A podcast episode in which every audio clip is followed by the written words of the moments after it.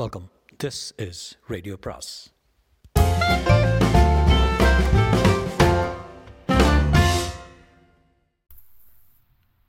சுஜாதாவின் எப்போதும் பெண் பாகம் பனிரெண்டு. பாஸ்கரை அப்பாவும் அம்மாவும் கூப்பிட்டு வாங்கு வாங்கு என்று வாங்கிவிட்டார்கள். உனக்கு என்னடா வயசு, காதல் கடுதாசி எழுதுவியா, அவனோட என்ன பேச்சு, வழக்குமா தலாட்டிங்கோ? இல்லை இல்லை, இவன் அப்பா அம்மாக்கிட்ட சொல்லணும், ஸ்கூல் வாத்தியார்கிட்ட சொல்லி உன்னை சஸ்பெண்ட் பண்ண சொல்கிறேன் பாரு. பாஸ்கர் எதுவும் பதில் சொல்லாமல் அவர்கள் சொல்வதை கேட்டுக்கொண்டே இருந்தான். அண்ணன்கள் எல்லாம் சின்னுவை ஒரு மாதிரியாக பார்த்தார்கள். அவர்கள் சொந்த இலக்கணங்களுக்கு மீறிப்போன சமாச்சாரம் இது. இதில் எந்த கட்சி எடுத்துக்கொள்வது என்பது அவர்களுக்கு குழப்பமாகவே இருந்தது. சின்னுவுக்கு ஒரு சமயம் பாஸ்கருக்கு நன்றாக வேண்டுமென்றும் ஒரு சமயம் அவன் மேல் பாவமாகவும் இருந்தது. அப்பா புஸ் புஸ் என்று பெருமிச்சு விட்டுக்கொண்டே பேசி போட்டு, போடா காத்தில் வந்து பேசிக்கிறேன் என்றார். இப்போவே போயிடுங்கோ, இந்த தைரியம் மறுபடியும் உங்களுக்கு வராது என்று அம்மா ஒரு வற்புறுத்த அப்பா சட்டை போட்டுக்கொள்ள வந்தபோது ஓரமாக பயந்து நின்று கொண்டிருந்த சின்னுவை பார்த்து அவள் மேல் பாய்ந்தார். உனக்கும் புத்தி கட்டி தான் போச்சே, சதுர்காரி மாதிரி சிக்கின்னு ட்ரெஸ் பண்ணிக்கிட்டு தெருவில் நடந்த கடுதாசி எழுத தான் செய்வான், அடக்க வேணும் சின்ன, அதை முதல்ல கற்றுக்கோ. அவள் என்ன பண்ணா, அவள் ஒன்றும் இந்த அந்த மாதிரி இல்லை, லெட்டர் கிடச்ச உடனே வந்து காட்டிட்ட பாருங்கோ, அதிலிருந்தே குழந்தையோட கல்மிஷம் எதுவும் இல்லைன்னு தெரியல, நீங்கள் அவன் மேலே பாய பாயாதீங்கோ, முதல்ல அந்த துக்கி பையனை கண்டித்து சொல்லுங்கோ. ஆ அப்பா அம்மாக்கிட்ட சின்னு அழுவதை பார்த்து, வாடி கண்ணு நீ ஒன்றும் செயலடிமா என்று புடவை தலைப்பால் சின்னுவை மூடிக்கொண்டாள். சீக்கிரம் அதுக்கு கல்யாணத்தை பண்ணி அனுப்பிச்சிடணும், இதை வீட்டில் வச்சா இதுக்குன்னு வீட்டில் ஒரு போஸ்ட் ஆஃபீஸ் திறக்கணும் போல இருக்க. எங்கள் அப்பா துண்டை தோளில் போட்டுக்கொண்டு வேகமாக புறப்பட்டார். ஆவாத்துக்கு போகாது, தைரியம் கிடையாது. சின்ன அந்த பையன் இவ்வளோ சொல்கிறமே, ஒரு முழு முழிக்கிறான் பாரு, தான் பண்ணது அத்தனையும் சரிதாங்கிற மாதிரி எப்போது கையை பிடிச்சிருத்தானா? இல்லைம்மா, ஒத்தாசை பண்ணுறேன் ஒத்தாசை பண்ணுறேன் நம்மாத்தையே வலைய வந்துட்டு இருந்தானே, எனக்கு அப்போவே சந்தேகம் வந்தது. பின்ன ஏன் அவ்வளோ உள்ள விட்டியான்? இந்த ஆறுதல் மூணும் வீட்டுக்காரியும் ஒன்றும் செய்ய மாட்டேங்குதே, உனக்கு கண்ணாடி பார்த்துக்கிறதுக்கே தேசாலம் சரியாக இருக்கு, ஒண்டிக்காரி என்ன பண்ணுவேன், முதல்ல உனக்கு ஜாதகம் குறித்து வைக்கணும், எஸ்எல்சியோட கல்யாணத்தை பண்ணி முடிச்சிட வேண்டிதான், யாராலம்மா இருக்கே போம்மா என்று அதட்டினான். அப்புறம் அந்த விவகாரம் என்ன ஆச்சு என்று தெரியவில்லை. அப்பா நிஜமாகவே போய் அவர்கள் வீட்டில் சண்டை போட்டதாகவும் அந்த பையன் விக்கி விக்கி அழுது மன்னிப்பு கேட்டுக்கொண்டதாகவும் சொன்னார். அம்மா எல்லாம் போய் அந்த தைரியம் அவருக்கு கிடையாது, பொடி கடைக்கு போய்விட்டு கொஞ்ச நேரம் உட்கார்ந்து விட்டு வந்திருப்பார் என்றாள். ஒரு நாள் அந்த மாமியை கோவிலில் பார்த்தால் பழிச்சென்று கேட்டுவிடப் போவதாக சொன்னால் பாஸ்கர் வீட்டுக்கு வரவே இல்லை. இது ஒரு விதத்தில் சின்னுவுக்கு குறையாகத்தான் இருந்தது. பாஸ்கர் மேல் நிறைய பச்சாதாபம் ஏற்பட்டது. ஒரு முறை மதுவிடம், ஓ தங்க இப்படி பண்ணிட்டா பார்த்தியா என்று வருத்தப்பட சொன்னானாம் வருத்தப்பட்டு சொன்னானாம் இருந்தாலும் அவள் மேல் எனக்கு கோபம் இல்லைன்னு சொல்லு என்ன என்று பாஸ்கர் ரொம்ப இழைச்சி போயிட்டான். சின்ன சிகரெட் நிறைய பிடிக்கிறான், உதடெல்லாம் கருப்பாக இருக்கே, பரீட்சையில் குண்டடிச்சிருவான் போல இருக்கே, எல்லாம் உன்னால் தான், சைக்கிளை தொடாமல் தூசு படிஞ்சிருக்க, சினிமா போகிறதில்ல, திருப்புகழ் பஜனையில் நேத்தி பூரா குங்குமம் விபூதுமே உட்கார்ந்து கைத்தல நிறைகனி அப்பாவா அப்பா அப்பா மொடவல் பொறின்னு பாடின்னு இருக்கான், கொஞ்ச நாளில் பைத்தியம் பிடிச்சிடும் போல தான் தோன்றுது. சின்னுவுக்கு ரொம்ப வருத்தமாக இருந்தது. ஒரு முறை அம்மாவிடம் பாஸ்கரின் பேச்சை எடுத்து பார்த்து வாங்கி கொ கட்டிக்கொண்டாள். சின்னுவின் சுதந்திரம் படிப்படியாக குறைக்கப்பட்டு வெளியே அவளை தனியாக அனுப்ப மறுத்தாள். அவசியம் இருந்தால் யாராவது அண்ணன் ஒருத்தனுடன் தான் அனுப்புவாள். சாரதா கலைய கலாலயத்தில் சாயங்காலம் பாட்டு சொல்லிக்கொண்டு கொள்ள பெண்களுக்கு மட்டும் தனி வகுப்பு, ரெண்டு அண்ணன்கள் வருவார்கள். மோகன வர்ணம் எல்லாருடன் சேர்ந்து பாடும்போது நன்றாகவே இருந்தது. வீட்டில் தனியாக பாடினால் சிரிப்பு வந்தது. அம்மா எனக்கு பாட்டு வரலம்மா என்று சொல்லியும், சே வாயமுட நான் அழகாக பாடுற, எதுக்குமா பாட்டு, டைப் ரைட்டிங் சொல்லிக்கிறேன்னு. டைப் வேண்டாம், அது ரொம்ப ரவுடி பள்ளிக்கூடம், அதெல்லாம் போகக்கூடாது. சாயங்காலம் கதவை பாதியை சாத்தி வச்சுண்டு பட்டசாராயம் அடிக்கிறாங்க, உனக்கு பாட்டு போகிறோம், நாளைக்கு உன்னை பெண் பார்க்க வந்தால் குழந்தை ஒரு பாட்டு பாடுன்னு சொன்னால் முழிக்கணுமா? ரெண்டு வர்ணம் ரெண்டு கீர்த்தனமாக தெரிஞ்சிருக்க வேண்டாமா? நலங்குக்கு பண்டிகைக்கு நவராத்திரிக்கு பாட சொன்னால் படிச்சுன்னு பாடுறதுக்கு தைய மிஷின் ஒன்று இன்ஸ்டால்மெண்ட்டில் வாங்க சொல்லியிருக்கேன், எங்கள் ஆஃபீஸ்லையும் கிடைக்கும், அவங்க ஆஃபீஸ்லையும் கிடைக்குமே. ஆமாம், அது வாங்கின அப்புறம் ஜானகி மாமி இருக்காள, வீணாக போயிட்டால, அவகிட்ட எம்ப்ராய்டரி ரவிக்கை தைக்கிறதுக்கெல்லாம் பழகிக்கலாமே. ஆ போது போகலைன்னா சௌந்தரிய லகரி லக்ஷ்மி ஸ்தோத்திரம் எல்லாம் கற்றுக்கலாம். அம்மாவின் மதிப்பில் இதுதான் ஒரு பெண்ணின் கற்புள்ள தேவதைகளை தேவைகளை பூர்த்தி செய்யார் போல் இருந்தது. பெண் சம்பந்தமான அவஸ்தைகளை பற்றி அதிகமாக சொல்ல மாட்டாள், பேசினால் கூட மறைமுகத்தான் இருக்கும். சின்னுவுக்கு இந்த நாட்கள் பிடிக்கவே இல்லை. சினிமா பார்த்தால் காட்டு மிருகங்கள் அடங்கிய குழந்தை படங்கள் தான் போக வேண்டும். ரேடியோ போட்டால் அதில் காதல் பாட்டெல்லாம் கேட்கக்கூடாது. கிராம நிகழ்ச்சி, நியூஸ், நாடகம், பாப்பா மலர் இப்படித்தான் கேட்க வேண்டும். இவ்வளவு இருந்தும் அனுபமா மூலம் அவளுக்கு வெளி உலக செய்திகள் கிடைத்து கொண்டு தான் இருந்தன. அனுபமா கம்பைன் ஸ்டடிக்கு வருவாள். அரை மணி தான் படிப்பு. அரை மணி தாழ்ந்த குரல் என்னென்னவோ பேச்சு. இது தப்பு என்று தெரிந்ததும் பிடித்தமான பேச்சு. எதிர்த்தாத்தில் இருக்கான் பாரு, வாசத்தினையே விட்டு நகரமாட்டான். எப்போ நிமிர்ந்தாலும் என்னையே பார்த்துட்டு இருப்பான்.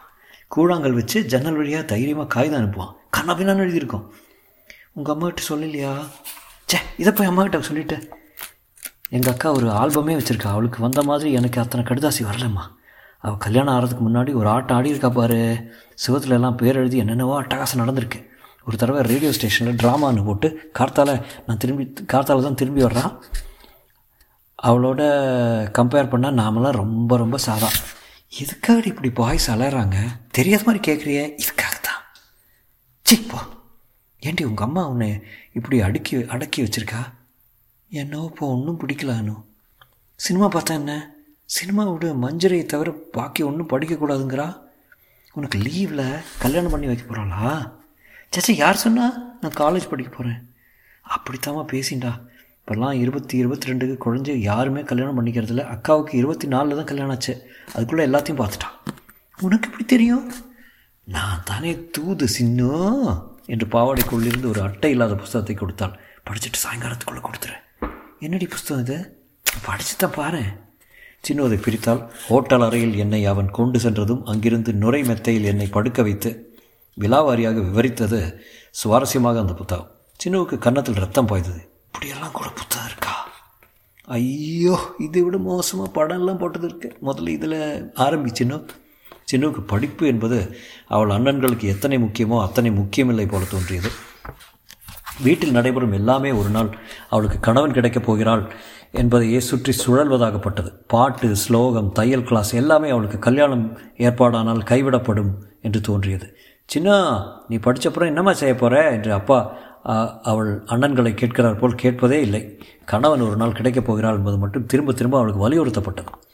பையன்கள் எல்லோரும் படிப்பது மட்டும் இல்லாமல் இன்னும் என்னென்னவோ எல்லாம் செய்கிறார்கள். கையெழுத்து பத்திரிகை நடத்துகிறார்கள், மலை மேல் ஏறுவதற்கு எக்ஸ்கர்ஷன் போகிறார்கள், டெஸ்ட் மேட்ச் போகிறார்கள். பெண்களுக்கு மட்டும் ஏன் இப்படி எப்போ பார்த்தாலும் நீ என்ன பவுடர், நான் என்ன பவுடர், இவளுக்கு கல்யாணம் ஆகிடுத்து, அவளுக்கு நிச்சயம் ஆகிடுத்து, இவள் பிள்ளை பெற வந்திருக்கா, அவள் பிள்ளை பெத்தாச்சு, இதை தவிர வேறு எதுவும் பேச மாட்டாளா? ஒரு கணவன் கிடைக்கிறான் என்றால் ஒரு பெண் தன் சகலத்தையும் விட்டு கொடுக்க தயாராக இருக்க வேண்டும். பாடிக்கொண்டிருப்பவள் பாட்டை நிறுத்திவிடலாம், ஆடிக்கொண்டிருப்பவள் ஆட்டத்தை, வேலைக்கு செல்பவள் வேலையை, பாட்டு, ஆட்டம், வேலை எல்லாம் கணவன் வரும் வரை செய்து கொண்டிருக்கும் தற்காலிக ஈடுபாடுகள் இதெல்லாம் சேர்ந்து சரி செய்து ஒரு பெண்ணுக்கு உண்டான ஆசைகளை மிகவும் கட்டுப்படுத்தி விடுகிறது. பொருளாதார ரீதியில் ஆணும் பெண்ணும் சமமாக இல்லாத வரையில் பெண்ணுக்கு இந்த ரெண்டாபட்ச ரெண்டாம் பட்ச இடம்தான் என்பது சின்னுவால் உணர்ந்து கொள்ள முடியவில்லை. ஆனால் அந்த இரண்டாம் பட்ச இடத்திற்கு அவளை சுற்றுப்பட்டவர்கள் தயாரித்து கொண்டிருப்பதை உணர்ந்து கொள்ள முடிந்தது. ஏதோ ஒரு விதியை நோக்கி அவள் தவிர்க்க முடியாமல் சென்று கொண்டிருப்பதாக தோன்றியது. பையன்களுக்கு ஆண் பெண் உறவு பற்றி இருக்கும் ஆரோக்கியமான ஆர்வம் இல்லாமல் இதுவே புதிராக தெரிந்தும் தெரியாத மர்மமாக பயமாகத்தான் இருந்தது. இந்த அரைகுறை நிலையில்தான் அவளுக்கு அந்த முதல் அனுபவம் ஏற்பட்டது. அப்பா, அம்மா, அண்ணன்மார்கள் எல்லோரிடம் சின்ன ஒரு கல்யாணத்துக்கு போயிருந்தாள். த்ரீ டயரில் போகும்போதே ரொம்ப உற்சாகமாக இருந்தது. அதிகாலை ரயில் மாறி புதிய புதிய ஸ்டேஷன்களில் ரயில் நிற்கும் போதெல்லாம் அந்த பிரதேசத்து இளைஞர்கள் வேண்டுமென்றே ஜன்னல் அருகில் நிற்பதும், தலையை கலைத்து கொள்வதும், அவள் பார்க்கிறாள் என்று ஸ்டைலாக மோஷனில் ஏறுவதும் அந்த கணத்தில் தான் தான் ராணி என்று அவளுக்கும் அடிக்கடி பெருமிதம் கலந்த பரபரப்பு கொடுத்தது. கல்யாணம் என்றால் பட்டுப்புடவை உடுத்திக் கொள்ளலாம், மருதொன்று இட்டுக்கொள்ளலாம், நகைகள் போட்டுக்கொள்ளலாம், ரிசப்ஷனில் அலங்காரமாக நிற்கலாம், புதுசு புதுசாக மனிதர்களை பார்க்கலாம் என்றெல்லாம் பிரமிப்பாக இருந்தது. பாதி நகரம் பாதி கிராமமாக இருந்த இடத்தில் தெருவை அடைத்து பந்தல் போட்டு பெருசாக பண்ணையார் கல்யாணம் போல இருந்தது. வீட்டு வாசலில் நெடுக கம்பி கேட், ஊஞ்சல், திண்ணையில் நெல் முட்டை மூட்டைகள், உள்ளே பழங்காலத்து படங்கள். கல்யாணத்துக்கு வந்திருந்த சம வயது பெண்கள் அவளுடன் உடனே சிநேகமாகிவிட்டார்கள். அவர்களுடன் அங்குமிங்கும் சுந்தர சுதந்திரமாக ஓடினாள். நிறைய பையன்கள் வந்திருந்தார்கள். அவர்கள் இந்த பெண்களுடன் உற்சாகமாக சீண்டி விளையாடினார்கள். இவளும் கொஞ்சம் தைரியம் பெற்று அவர்களுடன் பேசி பார்த்தாள். சிவப்பாக இருந்தான் ஒருத்தன்.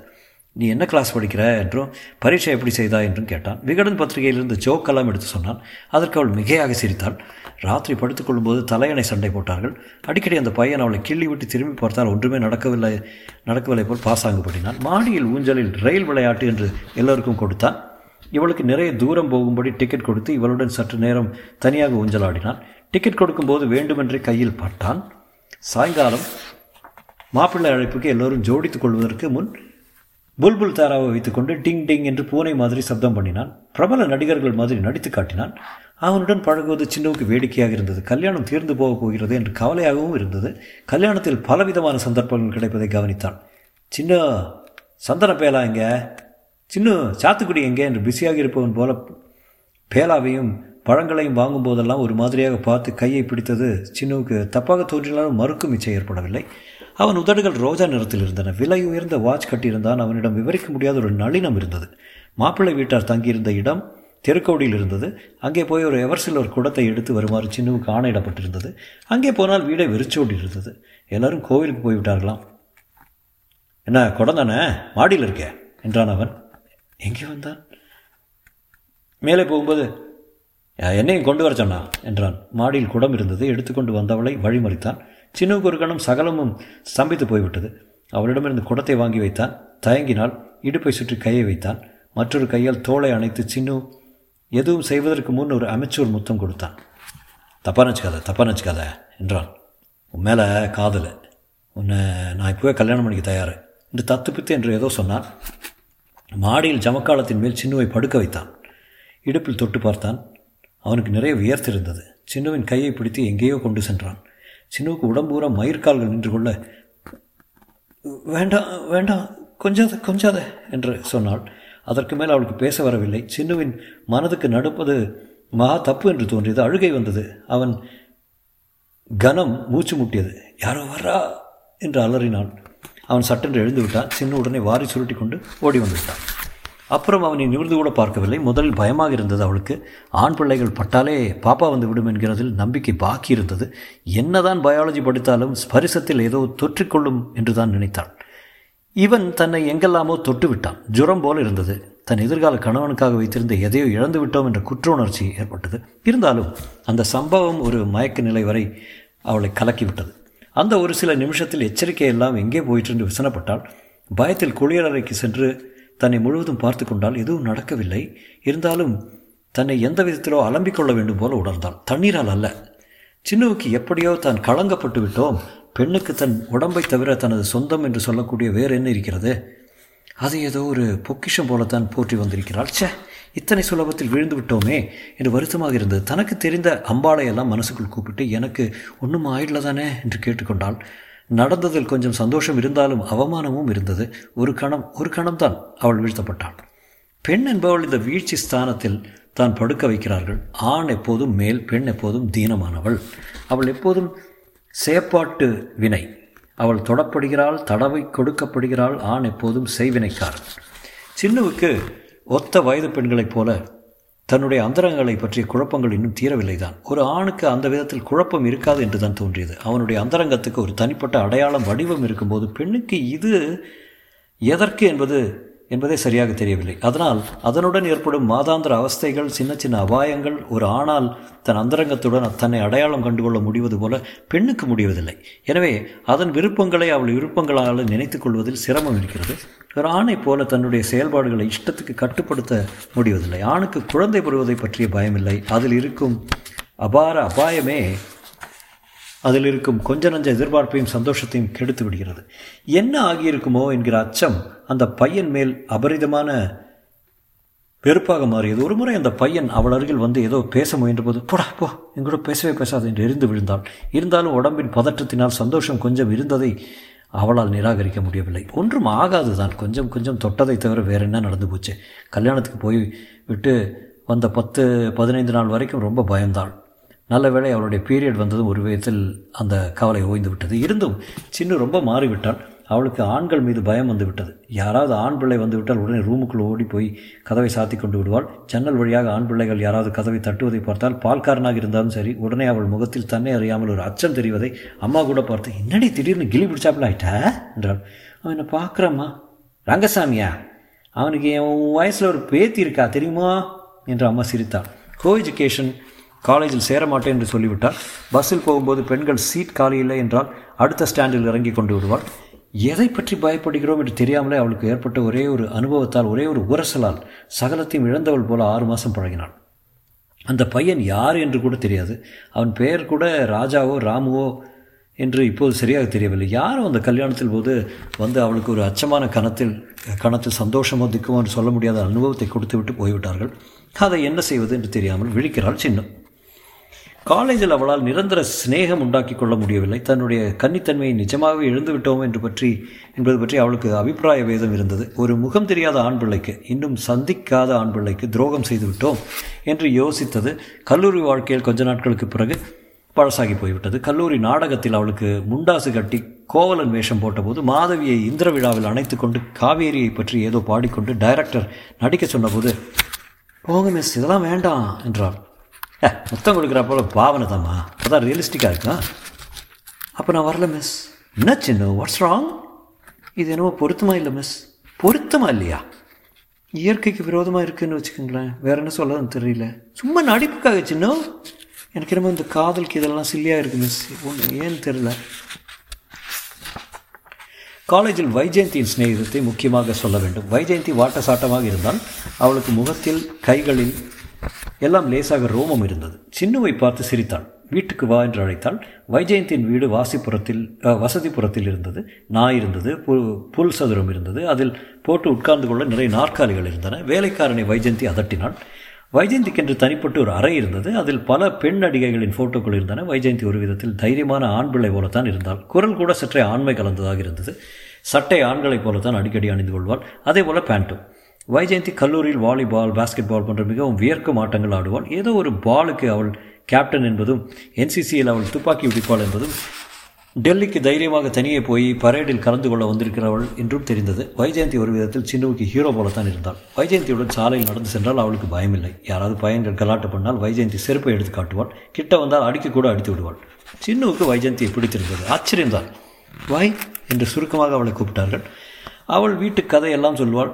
அப்பாவைத்தான் அவளுக்கு ரொம்ப பிடிக்குமாம், அம்மாவை பிடிக்காதாம். காரணம், அவள் அப்பா அப்படிப்பட்ட கிராதகி, கெட்ட குணம் உடையவள் என்று திட்டுவது சின்னவுக்கு ஆச்சரியமாக இருந்தது. அப்பா தான் பாவம், கல்யாணம் செய்து கொண்டு அவஸ்தைப்படுகிறாராம். அப்பா வை எது கேட்டாலும் கொடுத்து விடுவாராம். அம்மாவை போல இல்லையா? சின்ன வயசிலிருந்தே அப்பா அவளை ஒரு மகன் போலத்தான் வளர்த்து வந்தாராம். குதிரை சவாரி எல்லாம் சொல்லி தந்திருக்கிறாராம். காட்டில் சுட போகும்போது கூட்டி போவாராம். கேம்புக்கு கூட்டி போவாராம். எங்கேயோ பெரிய எஸ்டேட் இருக்கிறதாம். சில வேளை அப்பா அவளை ஜெயின் என்று கூப்பிடுவாராம். உன்னை பார்த்தாலே நீ தான் என் ஏற்ற ஸ்நேகிதின்னு தெரிஞ்சு போச்சு. உன்னை விட்டு என்னால் இருக்க முடியல. உன் கூட மற்ற பேர் போனால் எனக்கு பொறாமையாக இருக்குது. இதில் வித்தியாசமாகவோ தப்பாகவோ எதுவும் நினச்சிக்காத. ஒரு பெண்ணும் உன் பெண்ணும் தூய்மையாக ஸ்நேகிதமாக இருக்க முடியும். இந்த ஸ்நேகத்தில் எதுவும் ஆபாசமோ அபத்தமோ அசிங்கமோ கிடையாது இல்லையா என்றாள் வைஜெயந்தி.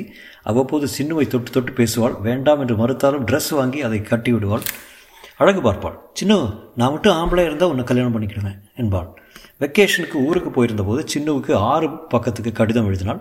அதை படித்துவிட்டு மது சின்னுவை ரொம்ப கலாட்டா பண்ணினான். சின்னுவுக்கு வைஜெயந்தி மேலே எந்த விதமான வெறுப்பும் ஏற்படவில்லை.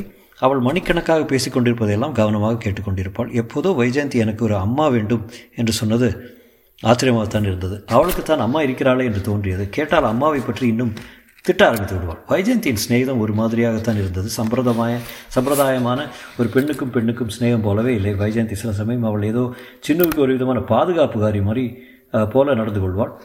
இது உனக்கு நல்லா இல்லை, உன் உயரத்துக்கே நீ இந்த கலர் தான் கட்டிக்கொள்ள வேண்டும் என்று அதட்டுவாள். ஒவ்வொரு தடவையும் சின்னவை ஹோட்டலுக்கு கூட்டி செல்லும்போது வாய்தான் காசு கொடுப்பாள். நான் கொடுக்குறேன் என்று சொன்னால் எல்லாம் கல்யாணத்துக்கு அப்புறம் திருப்பி கொடு என்பாள். சின்னவுக்கு புரியவில்லை. வாய் விளையாட்டுக்கு தான் சொல்கிறாள். அவளை கல்யாணம் பண்ணிக்க போகும் ஆண் பிள்ளை எப்படி இருப்பான் என்று யோசிக்க தோ தோன்றியது அவன் பயில்வான் போல இருக்க வேண்டும். வைஜெயந்தி அத்தனை வாட்ட சாட்டத்துக்கு உள்ளுக்குள் ரொம்ப சாது. சில வேளைகள் சின்னு சொன்ன பேச்சை அப்படியே கேட்பாள். ஒரு முறை சின்னுவுக்கு பஸ் பாஸ் வாங்கி கொடுத்து வாங்கி கொண்டு வர மத்தியானம் பூரா செலவழித்தாள். அதே போல் சின்னுவுக்கு சாரி ஃபால்ஸ் அடித்து கொண்டு வர மாம்பலம் வரை டாக்ஸி செலவழித்து கொண்டு போய் வந்திருக்கிறாள். வைஜெயந்தியை சரியாகவே புரிந்து கொள்ள முடியவில்லை. சின்னுவுக்கு இன்னும் பல விஷயங்கள் புரியவில்லை. பஸ்ஸில் சிவப்பாக தாடி வைத்துக்கொண்டு ஒரு பையன் அவள் திரும்பி பார்த்தபோது வாயிலிருந்து சின்னதாக கடுகு போல எதையோ துப்பி டோன்ட் லாஃப் என்று அவளை அதட்டியது புரியவில்லை. வாய் இருந்திருக்க வேண்டும், செம்மையாக கொடுத்திருப்பாள்.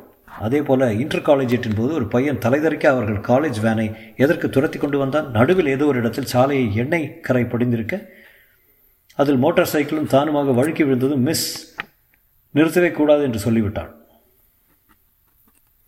சினிமா பாட்டுகளிலெல்லாம் அந்த சங்கதியை பற்றியே பேசுவதும் எரிச்சலாக இருந்தது. இதனாலேயே ரேடியோவில் மெல்லிசை, நாட்டுப்பாடல்கள் அவளுக்கு பிடித்தது.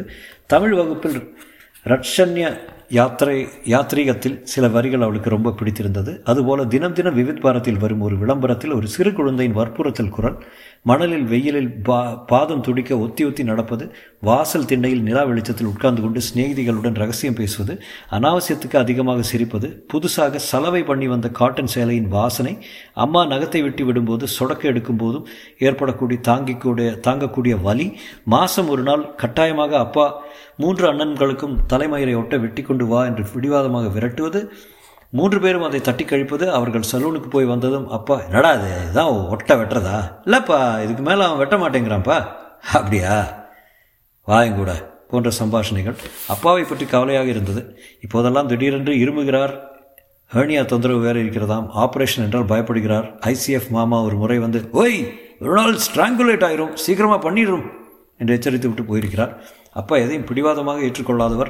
அம்மா தான் சொல்லுவாள் அப்பாவுக்கு சர்க்கரை வியாதி இருக்கிறது, ராவ் கடையில் போய் அல்வா தின்றார், சொன்ன பேச்சு கேட்க மாட்டேன் என்கிறார். அப்பாவுக்கு பிபியும் இருக்கிறதாம். அப்பாவை இப்போது பார்த்தால் டொங்கு விழுந்து மோசமாகத்தான் இருக்கிறார். கண்களில் அருகில் பையாக இருந்து இருக்கிறது, ரொம்ப வயசானவர் போலத்தான் இருக்கிறார். கண்களின் கலக்கம் ஏற்பட்டு சின்னுவை கல்யாணத்தை முடிச்சிடணும் என்று அடிக்கடி சொல்லிக் கொண்டிருக்கிறார். அம்மா தான் கொஞ்ச நாள் போகட்டும், குழந்தை படித்து முடிக்கட்டும் என்று சொல்லிக் கொண்டிருக்கிறார். மதுவுக்கு பிகாம் பாஸ் ஆகி சிஏ அப்ரெண்டிஸ் மாதிரி என்னவோ சொன்னார்கள், அதற்கு வேலூர் போக வேண்டுமான். மது பெரியவனாகிவிட்டான். சின்னுவுடன் விடைபெற்று கொண்டு இப்போது சின்னுவுக்கு அழுகை வந்தது. மது அவளை சமாதானம் பண்ணி வைத்தான். அண்ணாக்கள் எல்லாமே ஒருத்தராக விட்டு விட்டு போய்விடுவார்கள் என்று பயம் வந்தது சின்னுவுக்கு. அம்மா நகைகள் சேர்த்து கொண்டிருந்தாள். தன்னுடைய நகைகளை அழித்து எதை எதையோ பண்ணி குருவி சேர்க்கிற மாதிரி சேர்த்தாள்.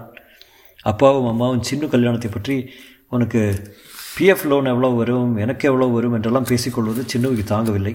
என்னால் அப்பா அம்மாவுக்கு எவ்வளோ செலவு, எதற்காக இதெல்லாம், பேசாமல் நல்ல பையனாக இருந்தால் ஐநூறு ரூபாய் செலவில் கல்யாணம் கட்டிக்கொள்ள சம்மதிக்க வேண்டும். சின்ன போதெல்லாம் கல்யாணத்தை பற்றிய நினைப்புகள் தவிர்க்க முடியாமல் அதிகமாக ஆழ்வது தெரிந்தது.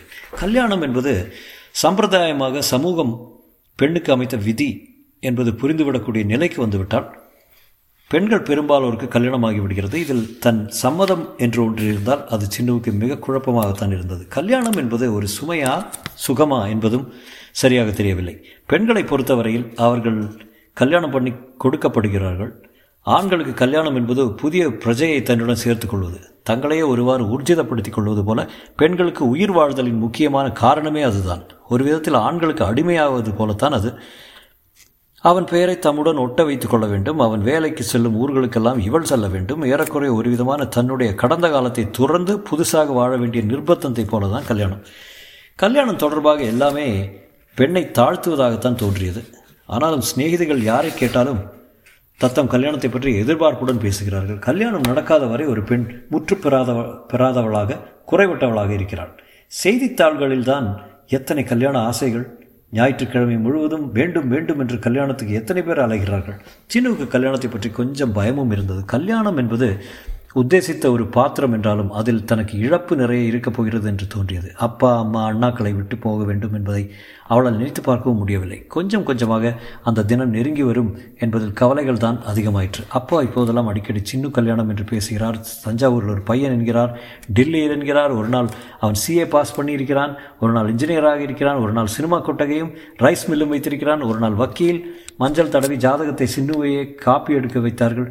ஐசிஎஃப் மாமா தான் அடிக்கடி பேசுகிறார், ஒய் உங்கள் கல்யாணத்தை நான் தான் ஏற்பாடு செஞ்சேன், இப்போ உன் பொண்ணுக்கு கல்யாணமும் நான் தான், ஏதாவது டாக்டரை பார்த்து கல்யாணம் பண்ணிங்கம்மா, ஆற்றுல எல்லாருக்கும் உடம்பு மங்கிட்டு வருது என்று சிரித்து பேசுவார். சின்னுவுக்கு பெண் பார்க்க முதல் தடவை ஏற்பாடாயிற்று. தொடரும்.